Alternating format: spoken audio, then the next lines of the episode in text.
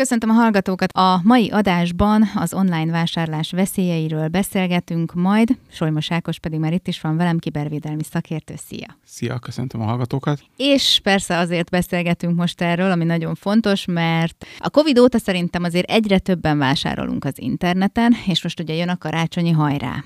Ilyenkor nagyon sok minden történik, nagyon sok mindenre figyelünk, és szerintem azért sokkal figyelmetlenebbek is vagyunk. Először beszéljünk arról, hogy milyen veszélyeket rejt magában általában az internetes vásárlás. Oké, okay, én kezdeném azzal, hogy az a legerősebb időszak így a, a pénzügyi területen, meg az internetes vásárlások kapcsán is, és tudjuk azt is, még 2006-ban, amikor elkezdődött a komolyabb adathalászatok itt Magyarországon, akkor is megfigyelhető volt, hogy, hogy a karácsonyi szezonban kifejezetten erre mentek rá a kiberbűnözők, hogy tudják, hogy az embereknek van valamennyi félrerakott pénz, amiből karácsonyi ajándékot szeretnének venni, és hogy erre minden fórumon rárepülnek. Alapból az internetes vásárlásoknál arra kell figyelni, hogy igen, vannak csaló webáruházak, amiknek az a lényege, hogy eleve nem is akarnak eladni semmit, hanem elsősorban az adatainkra vadásznak. Itt is megfigyelhető az, hogy nagyon kedvező áron, tehát irreálisan kedvező áron kínálnak bármilyen terméket, tehát itt gondolhatunk a, a suptól kezdve a kvadon át, a hangszerig, szerszámig, cipőig, ruháig, bármire, tehát ne, ne csodálkozzunk, ha ilyennel találkozunk, vagy akár Lego játékok, bőröndök, kávéfőző, stb. stb. Ez az egyik, és amire itt érdemes figyelni, az az, hogy, hogy általában a kiberbűnözők ilyenkor nem nagyon foglalkoznak magával az adat minőséggel, tehát bármilyen adatot be tudunk adni, és rögtön tovább tudunk lépni. Sokszor nincs is szükség regisztrációra. Ugye egy weboldalon általában, bár most már vannak, van lehetőség regisztráció nélküli vásárlásra is, de ez külön ilyenkor ki van emelve, hogyha egy kereskedőnek az az érdeke, hogy visszajárjanak hozzá az elektronikus vevők is, ezért érdeke az, hogy jó minőségű adatok legyenek, tehát pontos név, pontos cím, mm. pontos e-mail cím elsősorban, ezt szokták ugye a regisztrációval megerősíteni, tehát hogyha például ilyennel nem találkozunk, hanem csak rögtön bármit beírunk, aztán mehetünk a kasszához, akkor az már legyen gyanús, illetve hát ellenőrizzük le minden esetben a, a weboldalt olyan szempontból is, hogy, hogy nyelvhelyesség, ékezetek, illetve hogy milyen cég van a weboldal mögött. Itt próbáljunk meg rákeresni akár fizikai címre, kapcsolati adatokra, ráírni esetleg egy e-mailt az ügyfélszolgálatra, hogy tényleg válaszolnak el. Ezek mind-mind apróságok, de megéri, főleg, hogy akármennyi pénzt akarunk elkölteni, hiszen, hiszen nincsen olyan, hogy most csak kevés pénzt buktam, az mindenképpen pénzügyi veszteség, úgyhogy érdemes óvatosnak lenni. Ez az, amit nem szoktunk megtenni egyébként, amiket itt elmondtál, hogy megnézzük, hogy a cégnek a bejegyzéseit, stb. ügyfélszolgálatnak kérünk, tehát ezek azért ilyenkor elmaradnak. Igen, most eszembe jutott még egy, amit én mindig meg szoktam nézni, például ugye itt Európában GDPR, az Európai Adatvédelmi Rendelet hatályos, ezért minden olyan weboldal is, ami például elektronikus kereskedelmet folytat, és személyes adatokat gyűjt, hiszen vagy kezel, hiszen ahhoz, hogy szállítani tudjon ezeket mindenképpen össze kell gyűjteni, kellene, hogy legyen neki valami adatvédelmi tájékoztatója, illetve általános szerződési feltételek. Ha ezt a két dokumentumot nem találjuk sehol a honlapon, az már megint legyen egy, egy nagyon intőjel, illetve ha találunk is ilyet, akkor nézzük meg, mert sok esetben én azt tapasztaltam, hogy ezek simán ellopják más weboldalakról, sokszor még át se írják az ellopott oldal adatait, vagy az ottani kereskedőnek az adatait, tehát ha azt látjuk, hogy mondjuk a adatvédelmi tájékoztatóban egy teljesen más cég, vagy más weboldal adatai vannak, akkor az megint legyen gyanús. Úgyhogy van nagyon sok ilyen jel, érdemes tényleg így hideg fejjel vásárolni, és nem rögtön lecsapni a legelső és legkedvezőbbnek tűnő weboldalra. Milyen platformokon szoktak ezek általában így megtörténni, vagy találnak meg minket? Hát a, a közösségi médiában ugye nagyon sok hirdetés van, ahol a csalók is hirdetnek, tehát ez nagyon fontos, hogy, hogy beregisztrálnak valami kamu profilt, és erről a kamu profilról hirdetik a, a kamu web áruházaikat, vagy az olyan akciókat, amik egyébként nem léteznek, vagy mondjuk egy teljesen más szolgáltatás előfizetésére vezet ki a, a vége. Ilyenek voltak az utóbbi időben például a Lego írhajó 300 vagy 700 forintért, meg a kávéfőző, meg a Samsonite bőrönd, meg, és még sorolhatnám. Ezek mind-mind volt egy szép körítés mögé, hogy a, mit tudom, a Lego beszünteti a, az európai vagy a magyarországi gyártását, és hogy ezért most majdnem ingyen adják ezeket a dolgokat, de ilyen nincsen. Ezeknek szintén utána lehet nézni egy egyszerű kereséssel. Szóval Szóval legyünk óvatosak. Egyre elterjedtebbek az úgynevezett dropshipping weboldalak, vagy webáruházak. Ennek az a lényege, hogy az adott webáruházak nincsen saját készlete, hanem amikor tőle rendelnek, akkor rendelő is. Uh-huh. E, és így neki ugye effektíve tudja olcsón adni amit, amit ad, viszont nagyon hosszú az idő, amíg beérkezik, ráadásul, tehát meg a webáruházaknál érdemes nézni, hogy mi az, ami raktáron van, mi az, ami készleten van, mi az, ami központi raktáron van, ez már megint egy ilyen gyanús dolog tud lenni, hogy ez nem biztos, hogy akkor van. Lehet, hogy megrendelem, de majd csak három hét múlva érkezik meg, és ugye ahogy közeledik a karácsony, ez az idő, és a tömeg, aki, aki szeretne rendelni, az egyre mm, egy, egyenes arányosan nő. Minél többen az utolsó pillanatban rendelnek, annál hosszabb lesz valószínűleg a szállítási idő, tehát nem biztos, hogy meg fog érkezni. Úgyhogy egyrészt időbe érdemes elkezdeni, másrészt meg tényleg a, odafigyelni ezekre, hogy mondjuk egy, egy kínai webáruházból nem biztos, hogy három nap alatt ide fog érni a, az adott termék, bármennyire is ezt ígérik. Ti egyébként mit tapasztaltok a cégen belül? Milyen csalások vannak általában, vagy tudsz-e mesélni olyat, amikor be kellett avatkoznatok, mert mondjuk valaki úgy járt? Alapvetően ugye itt a, a fogyasztókat próbálják meg megtéveszteni. Cégeknél ugyanúgy mennek a zsarlóvírus támadások, ilyenkor is a célzott adathalász támadások, illetve egyre gyakoribb az úgynevezett business email compromise, amikor megpróbálnak egy partner nevében beleállni egy kommunikációba a csalók, mondjuk egy egybetű eltéréses e-mail címmel, és amikor mondjuk valami számla információ közlekedik, vagy fizetési információ, akkor azt megpróbálják átírni, és így elirányítani rossz helyre mondjuk egy utalást, illetve az is el szokott fordulni, hogy, hogy nagy szervezeteknél beküldenek olyan számlákat, amik egyébként nem is léteznek, és hát ha átcsúszik valami szűrőn, és mégiscsak kifizetik nekik a, a semmire.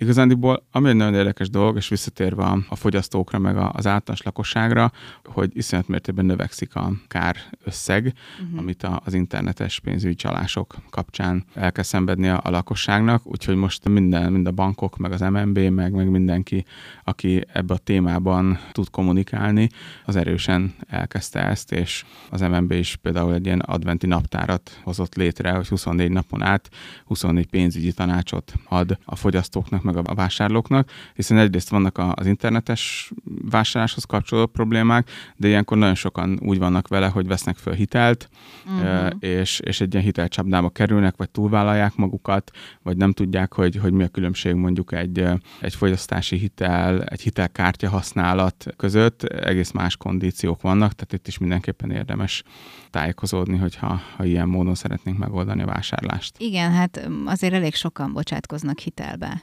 ilyenkor, mert hogy minél nagyobb ajándékot szeretnének venni.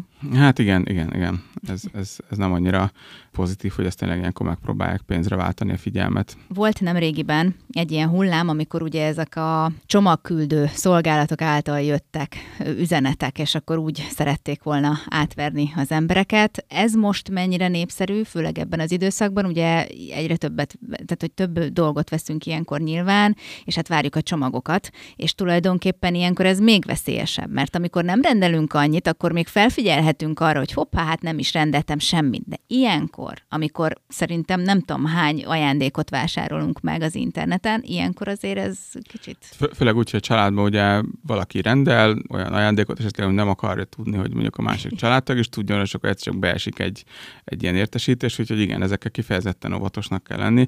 Itt szintén az MNB-s pénzügyi navigátor erre is felhívja a figyelmét az öt tip az online csalások ellen kis szórólapjába, hogy ilyenkor igen, a csomagküldő szolgáltatók üzeneteivel nagyon résen kell lenni. Itt bármire gondolhatunk, tehát a Magyar Postától kezdve a Foxpost GLS, stb. mindenkinek a nevében küldözgethetnek olyan SMS-t, e-mailt, vagy akár messenger üzenetet is, ahol valamilyen hamis weboldalra próbálnak meg elcsalni minket, és ott kicsalni, vagy akár a, a közösségi média a kontunknak az azonosított jelszavát, akár valami minimális, akár ilyen, ilyen vámtarifa, vagy, vagy szállítási költségre hivatkozva egy pár száz forintot kifizettetni velünk. Ilyenkor nem csak a pár száz forint az izgalmas, hanem hogy a kártya adatainkat, meg a személyes adatainkat is megadjuk, és ugye ezekkel már sajnos lehet sok esetben fizetni a tudtunk nélkül az interneten.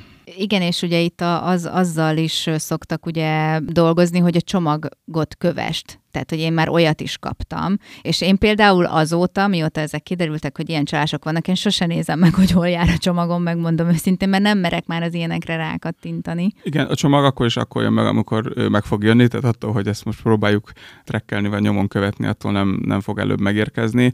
Ráadásul az igazi csomagküldők, azok mindig a megérkezés előtt ők maguk is sokszor küldenek SMS-t, e-mailt, hogy ugye a különböző stációk vannak, ilyenkor mondjuk átadva a webáruház által a csomagküldőnek, a csomagküldő bejuttatta a központi raktárba, a központi raktárból ugye megkapta a, a futár, és a végső az, amikor a, a futár mondja, hogy akkor most egy nap előtte, hogy mit tudom én, tíztől délig fog jönni valamikor, és sok esetben ilyenkor például megvan a telefonszám is, úgyhogy érdemes ilyenkor ezeket a jeleket keresni, és tényleg egyeztetni mondjuk a futárral.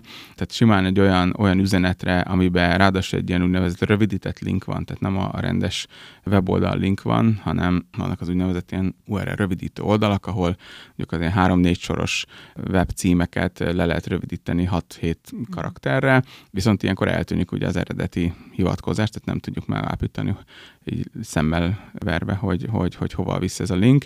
Ilyenkor például érdemes azt csinálni, kimásolni ezt a rövidített linket, és vannak olyan oldalak, ahol fel lehet oldani ezeket a rövidített linkeket, és oda beillesztve ezt megmutatja azt, hogy ténylegesen milyen web oldalra vinne ez a, ez a link, és hogyha azt látjuk, hogy ott nem a, az adott futárcégnek az, az eredeti oldala van, hanem valami teljesen más, akkor az valószínű, hogy csalás lesz. Mondasz egy ilyen oldalt, hogy hát, melyik ez, a, ahova be tudjuk ezt illeszteni? Ez a checkshorturl.com például, ez ilyen a tehát angolul, hogy mhm. ellenőrizze rövid URL-t. Az URL ugye az a, az a domain a webcím, ahova ahova elvisz minket egy ilyen link vagy hivatkozás, és akkor be tudjuk illeszteni. Az ilyen rövid URL-ek, az a tini URL, meg short URL, meg bitly, meg ilyesmik. Úgyhogy ezekkel érdemes, ezek hasonló, mint mondjuk egy QR kód, hogy uh-huh. fogalmunk nincs egyébként, hova fog majd minket elnavigálni. Úgyhogy ilyenkor mindig, mindig nagyon óvatosnak kell lenni a, azzal az oldallal, ahova eljutottunk. Most ez lehet, hogy nagyon laikus kérdés lesz,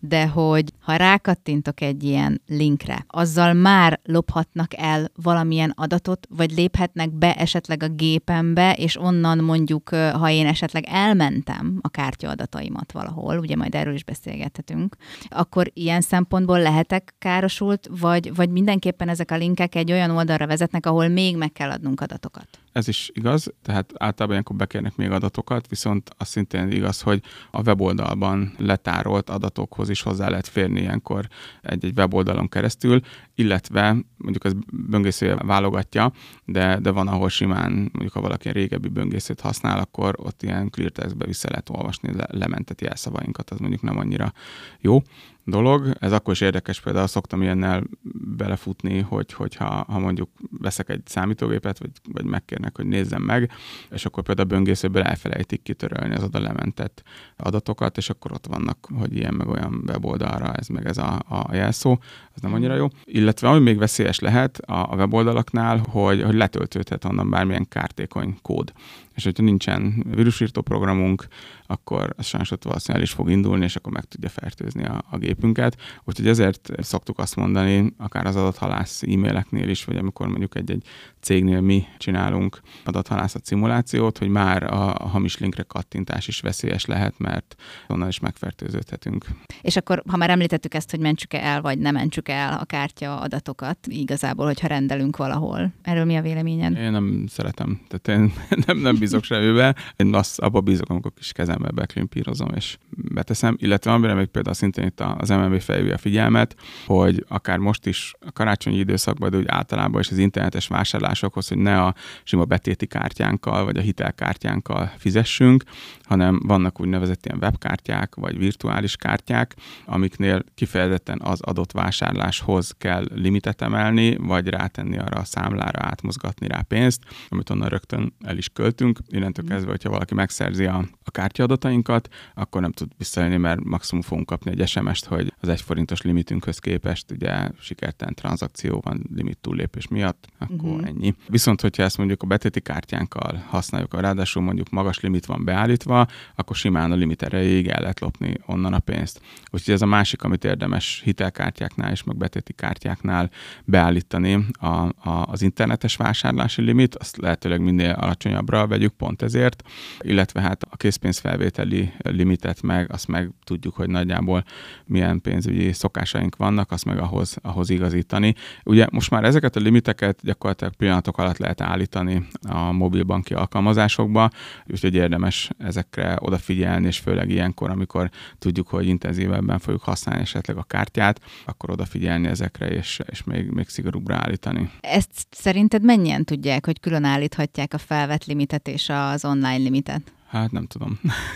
mennyire... Úgy általában a pénzügyi tudatosság az ugye elég gyenge lábakon áll sajnos, és igen, tehát azért az ember belép mondjuk egy ilyen mobilbankba, és ott elkezdi nézegetni a funkciókat, akkor az elég sok érdekességet tud találni, állítható dolgokat, és úgyhogy akkor mindenki lépjen be a, az internetbankjába, és nézze meg, hogy, hogy a kártya limitjei hol vannak állítgatva illetve még ehhez kapcsolatban eszembe jutott, tehát ami még a, a kártyás vásárlásokhoz kapcsolódó biztonsági funkció lehet, ezek a különböző SMS-es értesítők. Mm. Tehát akár, hogy tehát szintén be lehet állítani, szolgáltatás, érdemes kifizetni rá azt a havi pár száz forintot, ami, ami bekerül, hiszen azonnali információt kapunk, akár hogyha mondjuk a kártyánkkal próbáltak meg vásárolni, vagy, vagy belépni az internetbankunkba, vagy mondjuk szám pénzünk érkezett, vagy valaki pénzt vont le, mondjuk az kevésbé, mert az, az elég sok van, de az is egy érdekes lehet, hogy, hogy ha, ha, ha látunk jogosulatlan terhelést. Úgyhogy igen, ennek van költsége, viszont tényleg segít megóvni, illetve segít abban, hogy sokkal gyorsabb legyen a reakcióidőnk, hogyha valami olyan történik, amit nem mi akartunk. Igen, hát itt szerintem sokan már biztonságosabbnak érzik ezeket a dolgokat, mióta jön az, hogy ugye rendelsz valamit, és akkor megerősítés jön ugye az internetbankból. Viszont, hogyha olyan oldalról rendelünk, akkor teljesen mindegy ez, hogy jön-e vagy sem, mert rámehetünk ugyanúgy, hogy persze, hát innen rendeltem, persze, hogy rányomok, hogy, hogy oké. Okay. Igen, a, amire most beszélünk, az, a, az hasonló, mint amikor mondjuk az internetbanki belépéskor, vagy valamilyen bármilyen egyéb tranzakciónál egy ilyen második szintű megerősítés érkezik. Ez most már egy jó pár éve működik a, bankkártyás internetes fizetési tranzakcióknál is. Ez a az a neve, hogy Secure 3D, vagy 3D Secure, ez attól függ, hogy milyen kártyatársaságnál van a kártyánk. Ilyenkor mindig az van, hogy ténylegesen az internetes fizetés követően egy megerősítő kódot kapunk, amit vagy a, a, a mobiltelefonunkon, az internetbanki alkalmazásban kell jóváhagyni, ott mondjuk megadni a, a jóváhagyást rá, vagy van, ahol ez mondjuk ilyen előre beállított jelszóval működik, de mindenképpen van egy második lépcső. Viszont az nagyon fontos, hogy ez csak az európai kereskedőknél működik. Tehát, hogyha ha valaki a lopott kártyadatainkkal Buenos Airesbe kocsit bérel, arról nem fog jönni ilyen, ilyen megerősítő kód, úgyhogy ezért fontos az előbb említett virtuális kártya, webkártya, illetve a, a limitek. Az adományok esetében mi a helyzet, hogyha az online teret nézzük? Vannak-e ilyenek, hogy mondjuk utalj el bizonyos összeget erre és erre a számra, vagy levonjuk a kártyádról, és akkor kártyaadatokat adunk meg? Tehát, hogy van ilyen előfordul? Magyarországon van nagyon sok adománygyűjtő akció. Ennek szintén érdemes utána olvasni egyébként, mert ezekben is azért vannak, vannak érdekességek. Itt ilyenkor általában azért, akik ezt nagy üzemben csinálják, azoknak van mondjuk olyan kártyás fizetés fizetési oldaluk, ami, ami megbízható, mondjuk az OTP mobil, vagy a Marion, vagy bármi egyéb, tehát egy mhm. rendes kártya elfogadó, virtuális kártya elfogadó hely. Persze ilyenkor is meg kell nézni azért a, a weboldalt, meg kell nézni, hogy, hogy tényleg ez, ez, ez hova megy, és csak akkor adni. Úgy, hogy simán egy, egy weboldalon az van, hogy most itt adjuk meg a kártyadatainkat, mert akkor majd fizethetünk, az úgy, az úgy nem annyira uh-huh. biztonságos. És egyébként még én a, a jótékonysági akcióknál arra szoktam felhívni a figyelmet, hogy azt érdemes megnézni, meg annak utána járni egy kicsit, hogy mondjuk az a szervezet, aki, aki adományokat gyűjt, az egyébként mekkora részét fordítja ténylegesen az adományozásra, és mennyit fordít az adományból a saját működési költségére. Uh-huh. Ezzel voltak korábban is visszaesek, mert azért nem mindegy, hogy mondjuk befizetsz 1000 forintot, és abból mondjuk csak 300 forintot kap meg a, az, akinek szántad, mert egyébként a 700-at meg a, megtartja magának az adott alapítvány működési költségre. Ezt nem nagyon szokták kiírni, úgyhogy ennek érdemes utána járni és utána adományozni, mert hát sajnos vannak, vannak akik ezzel visszaélnek. Igen, ennek se nagyon szoktunk szerintem azért utána nézni. Úgyhogy... igen, most megállapítjuk, hogy... Igen, mert, mert ugye mindig elmondod, hogy érdemes mindennek utána nézni, meg ugye a, a cégek esetében is, de sose nézünk utána. Tehát, hogy én, én legalábbis most megmondom őszintén, én se mindennek nézek utána. Addig nem szoktak utána nézni, amíg, amíg valami nem történik. Tehát ezt, ezt úgy szoktuk hívni a szakmában, hogy nekünk mohá, mohács kell. Tehát amikor már beütött a baj, én még azt is szoktam mondani, hogy addig nincs baj, amíg nincs baj, de hát utána meg van, tehát érdemesebb ezeket így előre, előre átgondolni. Tényleg. És, és még mondjuk tényleg visszatérve itt a, a karácsonyi vásárlásra, sokszor érdemesebb, oké, okay, utána nézni az interneten, aztán besétálni a boltba, és akkor megnézni, hogy ott akkor tényleg van-e ez, vagy nincs. A jogszabályok is azért próbálják védeni a fogyasztókat, de, de hogyha nem ismerik a fogyasztók ezeket, akkor nem fogják tudni megvédeni őket. Ugyanez igaz a hitelfelvételre is, tehát a bankok leírhatnak bármit, de hogyha az ember nem olvassa el, akkor, akkor utána már már nehéz panaszkodni. Igen. Egyébként te, mint online szakértő, kibervédelmi szakértő, mennyire tartod jó dolognak ezt az online térben való vásárlást? Teljesen. Én szeretem, én is rengeteget vásárolok egyébként, tehát amit, amit lehet, azt online veszek meg, és, és csomagautomatába kérem, mert, mert nagyon egyszerű és és gyors adott esetben. Ahol kevésbé van bizalmam, ott nem fizetek előre, hanem megnézem, hogy van-e utánvétes fizetés, még akkor is, ha az most mit plusz 150 forint, akkor is e, tudom, hogy csak akkor kell kifizetni, amikor már ott van e, tőlem egy karnyújtásnyira az adott termék. Ott, ahol már régebb óta szoktam vásárolni, ott, ott kifizetem előre, mert az egyszerű mutatvány, és akkor utána nem kell a foglalkozni, hogy jaj, akkor most még el kell mennem, és akkor még ott fizetgetni, meg ilyenek. De ez mondom, ez csak a megbízható helyeknél van. Amit érdemes tudni, és ez egy nagyon jó módszer így a karácsonyi vásárlásnál is, ugye említettük a dropshipping oldalakat, ahol nagyon olcsón lehet, de nem biztos, hogy meg fogjuk kapni időben a terméket, meg nem is biztos, hogy azt fogjuk megkapni az, hogy, hogy máshol is utána nézzünk az adott terméknek. És hogyha azt látjuk, hogy valahol 95%-kal van leértékelve, van, ahol meg csak 20-szal, akkor legyen gyanús, hogy, hogy az a 95% az, az túl szép, hogy igaz legyen. Általában, ami túl szép, hogy igaz legyen, az nem, nem igaz az internetes világban. És érdemes fölhívni telefonon, megkérdezni, hogy van-e, mikor fog megérkezni, mert tényleg azt mondják, hogy hú, igen, csak úgy felejtettük a honlapon, de egyébként meg a központi raktárunkból jön korából, akkor nem biztos, hogy ez ide fog érni karácsony karácsonykor. Szóval ez egy kicsit macerás, meg utána járást igényel, de sokkal rosszabb az, hogyha elbukjuk a pénzt, vagy nem érkezik meg időbe az ajándék. Erről mindig nagyon sokat beszélünk, és előző részben, az előző adásban is beszéltünk már róla, hogy ha megtörténik a baj, akkor mit tudunk csinálni. Igen, attól függ, milyen baj történik. Ugye az online csalásoknak most egy jelentős része, ami az utóbbi időben van, ez a klasszikus, hogy fölhívják telefonon a bank nevébe az áldozatot, és megpróbálják egyrészt sürgetéssel rávenni valami olyan dologra, amit egyébként nem csinálna meg. Klasszikusan ilyen, hogyha, ha, hogy elutaltatják vele a pénzét egy úgynevezett biztonságos számlára, ilyen nincsen, ilyet biztos, hogy nem fog kérni a, semmelyik bank. Szintén nem fog olyat kérni se bank, se hatóság, és ez nagyon fontos, hogy telepítsen le valaki programot. Ennek az a lényege a csaló oldalt elmondom, hogy azt mondják, hallottam ilyen beszélgetést bank nevébe, hogy ők csak akkor tudják garantálni a, az ügyfélnek a pénzét, hogyha ezt a vírusírtó programot hogy letelepíti a, a gépére vagy a telefonjára, és ráadásul egyrészt ilyet nem csinál egy, egy bank, másrészt meg ez a program ez nem egy vírusírtó program, hanem egy úgynevezett tábmenedzsment szoftver, amivel át tudják venni a, a számítógép meg a telefon fölött a, az irányítást, és ilyenkor, hogyha mondjuk be van lépve az ember az internetbankjába, akkor ott ugyanúgy az ő nevébe tudnak bármit csinálni. Tehát ilyet nem kér semmelyik bank. Most jött egy, egy olyan figyelmeztetés arra, hogy, hogy nincsen a bankoknak központi ügyfélszolgálata. Tehát ilyen nincs.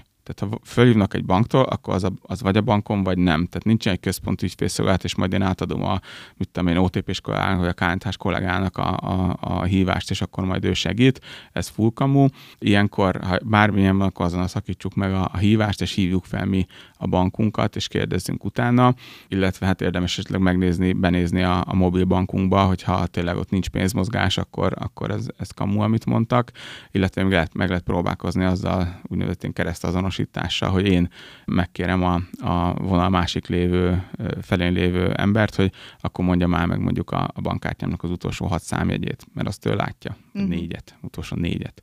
És akkor itt, itt általában vége szokott lenni a, a hívásnak, vagy mondja meg, hogy hol vettem fel utoljára pénzt, vagy hol vásároltam utoljára a kártyámmal. Itt azért arra érdemes figyelni, hogy, hogy egyre felkészültebbek a csalók, tehát uh-huh. eh, ahogy az emberek is elkezdenek ilyeneket kérdezni, ők megpróbálnak majd kibújni ez alól, vagy megfenyegetni, vagy sürgetni követni őket, úgyhogy ilyenkor nem szabad bedőlni. Ha valaki nem profi ilyen tárgyaló, és nem nagyon higgadt, akkor inkább tényleg az a leg, legjobb, hogyha megszakítja a hívást, és fölhívja a, a bankját, és megkérdezi, hogy, hogy mi van. Igen, általában beszoktunk pánikolni. Igen, ez a csalóknak egy jellemző módszere, hogy, hogy lestresszelik az embert, aztán sürgetik, és akkor tényleg olyan dolgokat tud megcsinálni sajnos, ami, amit nem is gondol, csak utána, hogyha ha, ha vissza gondol. Ezek úgynevezett ilyen red flageknek szoktuk hívni a vörös zászló, hogy, hogy ott mm. el kellett volna kezdenie már, már a, a vészcsengőnek csilingelni, és utólag, ha visszagondol az ember, akkor sokszor, hát igen, ez tényleg, ez, ez, ez gyanúsnak kellett hogy legyen, de hát akkor nem az volt, mert sürgettek, mert megijedtem, úgyhogy erre tudatosan készülni kell, meg ami nagyon fontos, hogy, hogy fel kell készíteni a családtagokat is, tehát mindenki, akinek van bankkártyája, van internetes számlája, interneten vásárol, és egyre több ilyen az idősebb korosztályból is, meg a fiatalabbok közül is. Nekem is volt olyan ismerős, aki, aki például venni akart valamit valamelyik közösségi oldalon, és a, az eladó, aki egy adathalász volt, elküldte, hogy a, a részleteket küldött neki egy linket, hogy a terméknek a részleteit ezen az oldalon tudja megnézni, és ott kért egy Facebookos bejelentkezést az oldal, és el is bukta a, a fiókját a, a fiatal hölgy sajnos. Hú, hát igen, ilyen, ilyenkor ebbe bele se gondolunk igen. az ilyenekkel, mert tényleg van nagyon sok ilyen oldal, ami vagy e-mail címmel kéri a bejelentkezést, vagy Facebookkal. Igen, de egyszer bevünk a Facebookra, akkor nem kell még egyszer bejelentkezni, illetve itt szoktuk elmondani, hogy a kétfaktoros hitelesítést. Igen hogy legyen beállítva mindenhol, ahol lehet, tehát a Gmail-től a Booking.com-on át, a, a Facebookig, a, a TikTok, Instagram, mindenhol, ahol, ahol lehet, azt ott nézzük meg, hogy van a kétfaktoros hitelesítés, mert ezt tud megvédeni attól, hogyha ha ellopják a, az azonosítónkat, meg a jelszavunkat, akkor nem fognak tudni belépni, mert megakadnak a, a, a támadók a, a második faktornál. Egyébként, ami most nagyon beindult Facebookon, hogy a, a nem a privát oldalak, hanem a valamilyen szervezeti oldalaknak, céges oldalaknak az adminjai kapnak rengeteg olyan a Meta, vagy a Facebook Helpdesk, vagy egyéb ilyen, ilyen kamuk nevében olyan figyelmeztetést, hogy, hogy illegális tevékenységet észleltek a, a fiókban, és hogy ezért le fogják tiltani, mm. ha csak nem jelentkezik be itt a, az admin, és nem igazolja magát, ez megint adott halászat. És ez ugye azért szörnyű, mert ha valaki felépített magának egy vállalkozást, mondjuk több tízezer követővel, akkor ezt egy pillanat alatt itt szépen el, el tudja bukni, hogyha egy ilyennek bedől.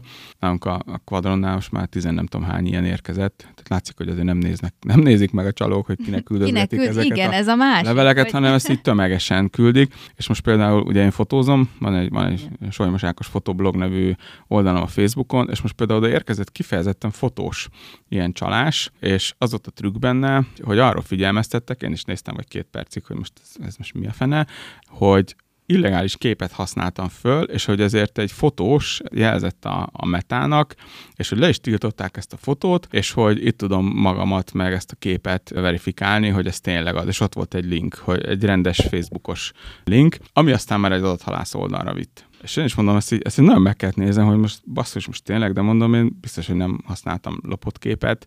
Az, hogy az én képeimet lopják, az előfordul néha, de fordítva nem szokott lenni.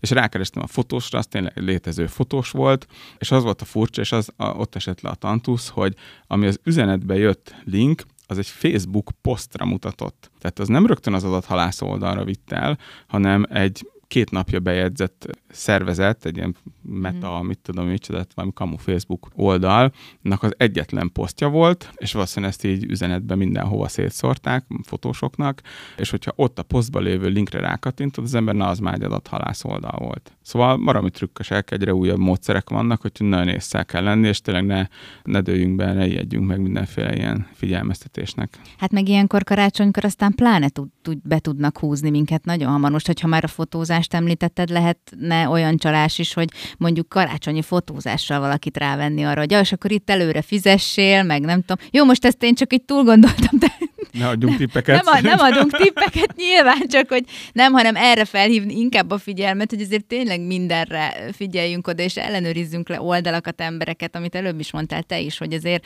ez egy létező fotós volt, tehát hogyha mondjuk valaki csak addig jut el, hogy megnézi, hogy ez egyáltalán egy létező embere, és kész ott megáll, akkor nyilván be tudták volna húzni. Tehát, hogy én inkább erre akarnám, vagy Igen, szeretném mondom, erre. nekem is hogy háromszor megnéztem, hogy ez most micsoda, és próbáltam végig gondolni, hogy most ebbe hol van, a, hol van az átverés, mert hogy én biztos nem csináltam ilyet, és aztán rá, rájöttem, de, de trükkös volt nagyon, és hát látszik, hogy egyre újabb módszerekkel próbálkoznak. Ugye a, az elmúlt két évben iszonyatosan növekedett a pénzügyi veszteségek mértéke, és ezért mm. összefogott a Magyar Nemzeti Bank, a Bankszövetség és a Bankszövetségen keresztül rengeteg magyar nagybank, meg kisbank, mm. meg biztosító, meg egyebek, meg még egyéb szervezetek, rendőrség, Nemzeti Kibevőintézet, és így tovább, és létrehoztak egy olyan weboldalt, ez a kiberpajs.hu, ahol a leggyakoribb, és egyébként összesen legalább 18 féle ilyen internetes csalás van pontosan leírva, hogy ez hogy működik, mire kell odafigyelni, mm. külön bontva, hogy e-mailben, weboldalon, közösségi médiában, SMS-be, egyéb csatornán érkező, telefonon érkező csalások, mik a jelei, mire kell odafigyelni. Ez sok egyébként, tehát ebből látszik, hogy, hogy sajnos elég széles ez a paletta, amit a kiberbűnözők így, így művelnek, de, de ezt ajánlom mindenkinek. Hál' Istennek ez az összefogás, ez, ez megmaradt, és a jövőben is működni fog, úgyhogy egyre több helyen lehet majd találkozni, hál' Istennek olyan, olyan figyelmeztetésekkel, meg, meg reklámokkal, meg megpróbálják ezt megfelelő korosztályok szerint szétbontva eljuttatni, hogy tényleg mindenkinek ezek a dolgok legyenek a, a szem előtt, illetve hál' Istennek én azt látom, hogy a bankok is egyre nagyobb mértékben és egyre több csatornán korosztályokra bontva próbálják meg felhívni a figyelmet a, az internetes pénzügyi csalásokra. Akkor mindenkinek biztonságos vásárlást kívánunk így az adventi időszakra, és hát azt már ugye a legelőző adásban is említettem, hogy jössz majd még, hiszen azért nagyon sok mindenről tudunk beszélgetni a kibervédelemmel kapcsolatban, és hát a következő adásban majd az okos telefonokról fogunk beszélgetni egy picit, hogy mire figyeljünk, mennyire okos, mi mennyire vagyunk okosak, és és hasonló dolgokról, úgyhogy köszönöm szépen. Én is köszönöm.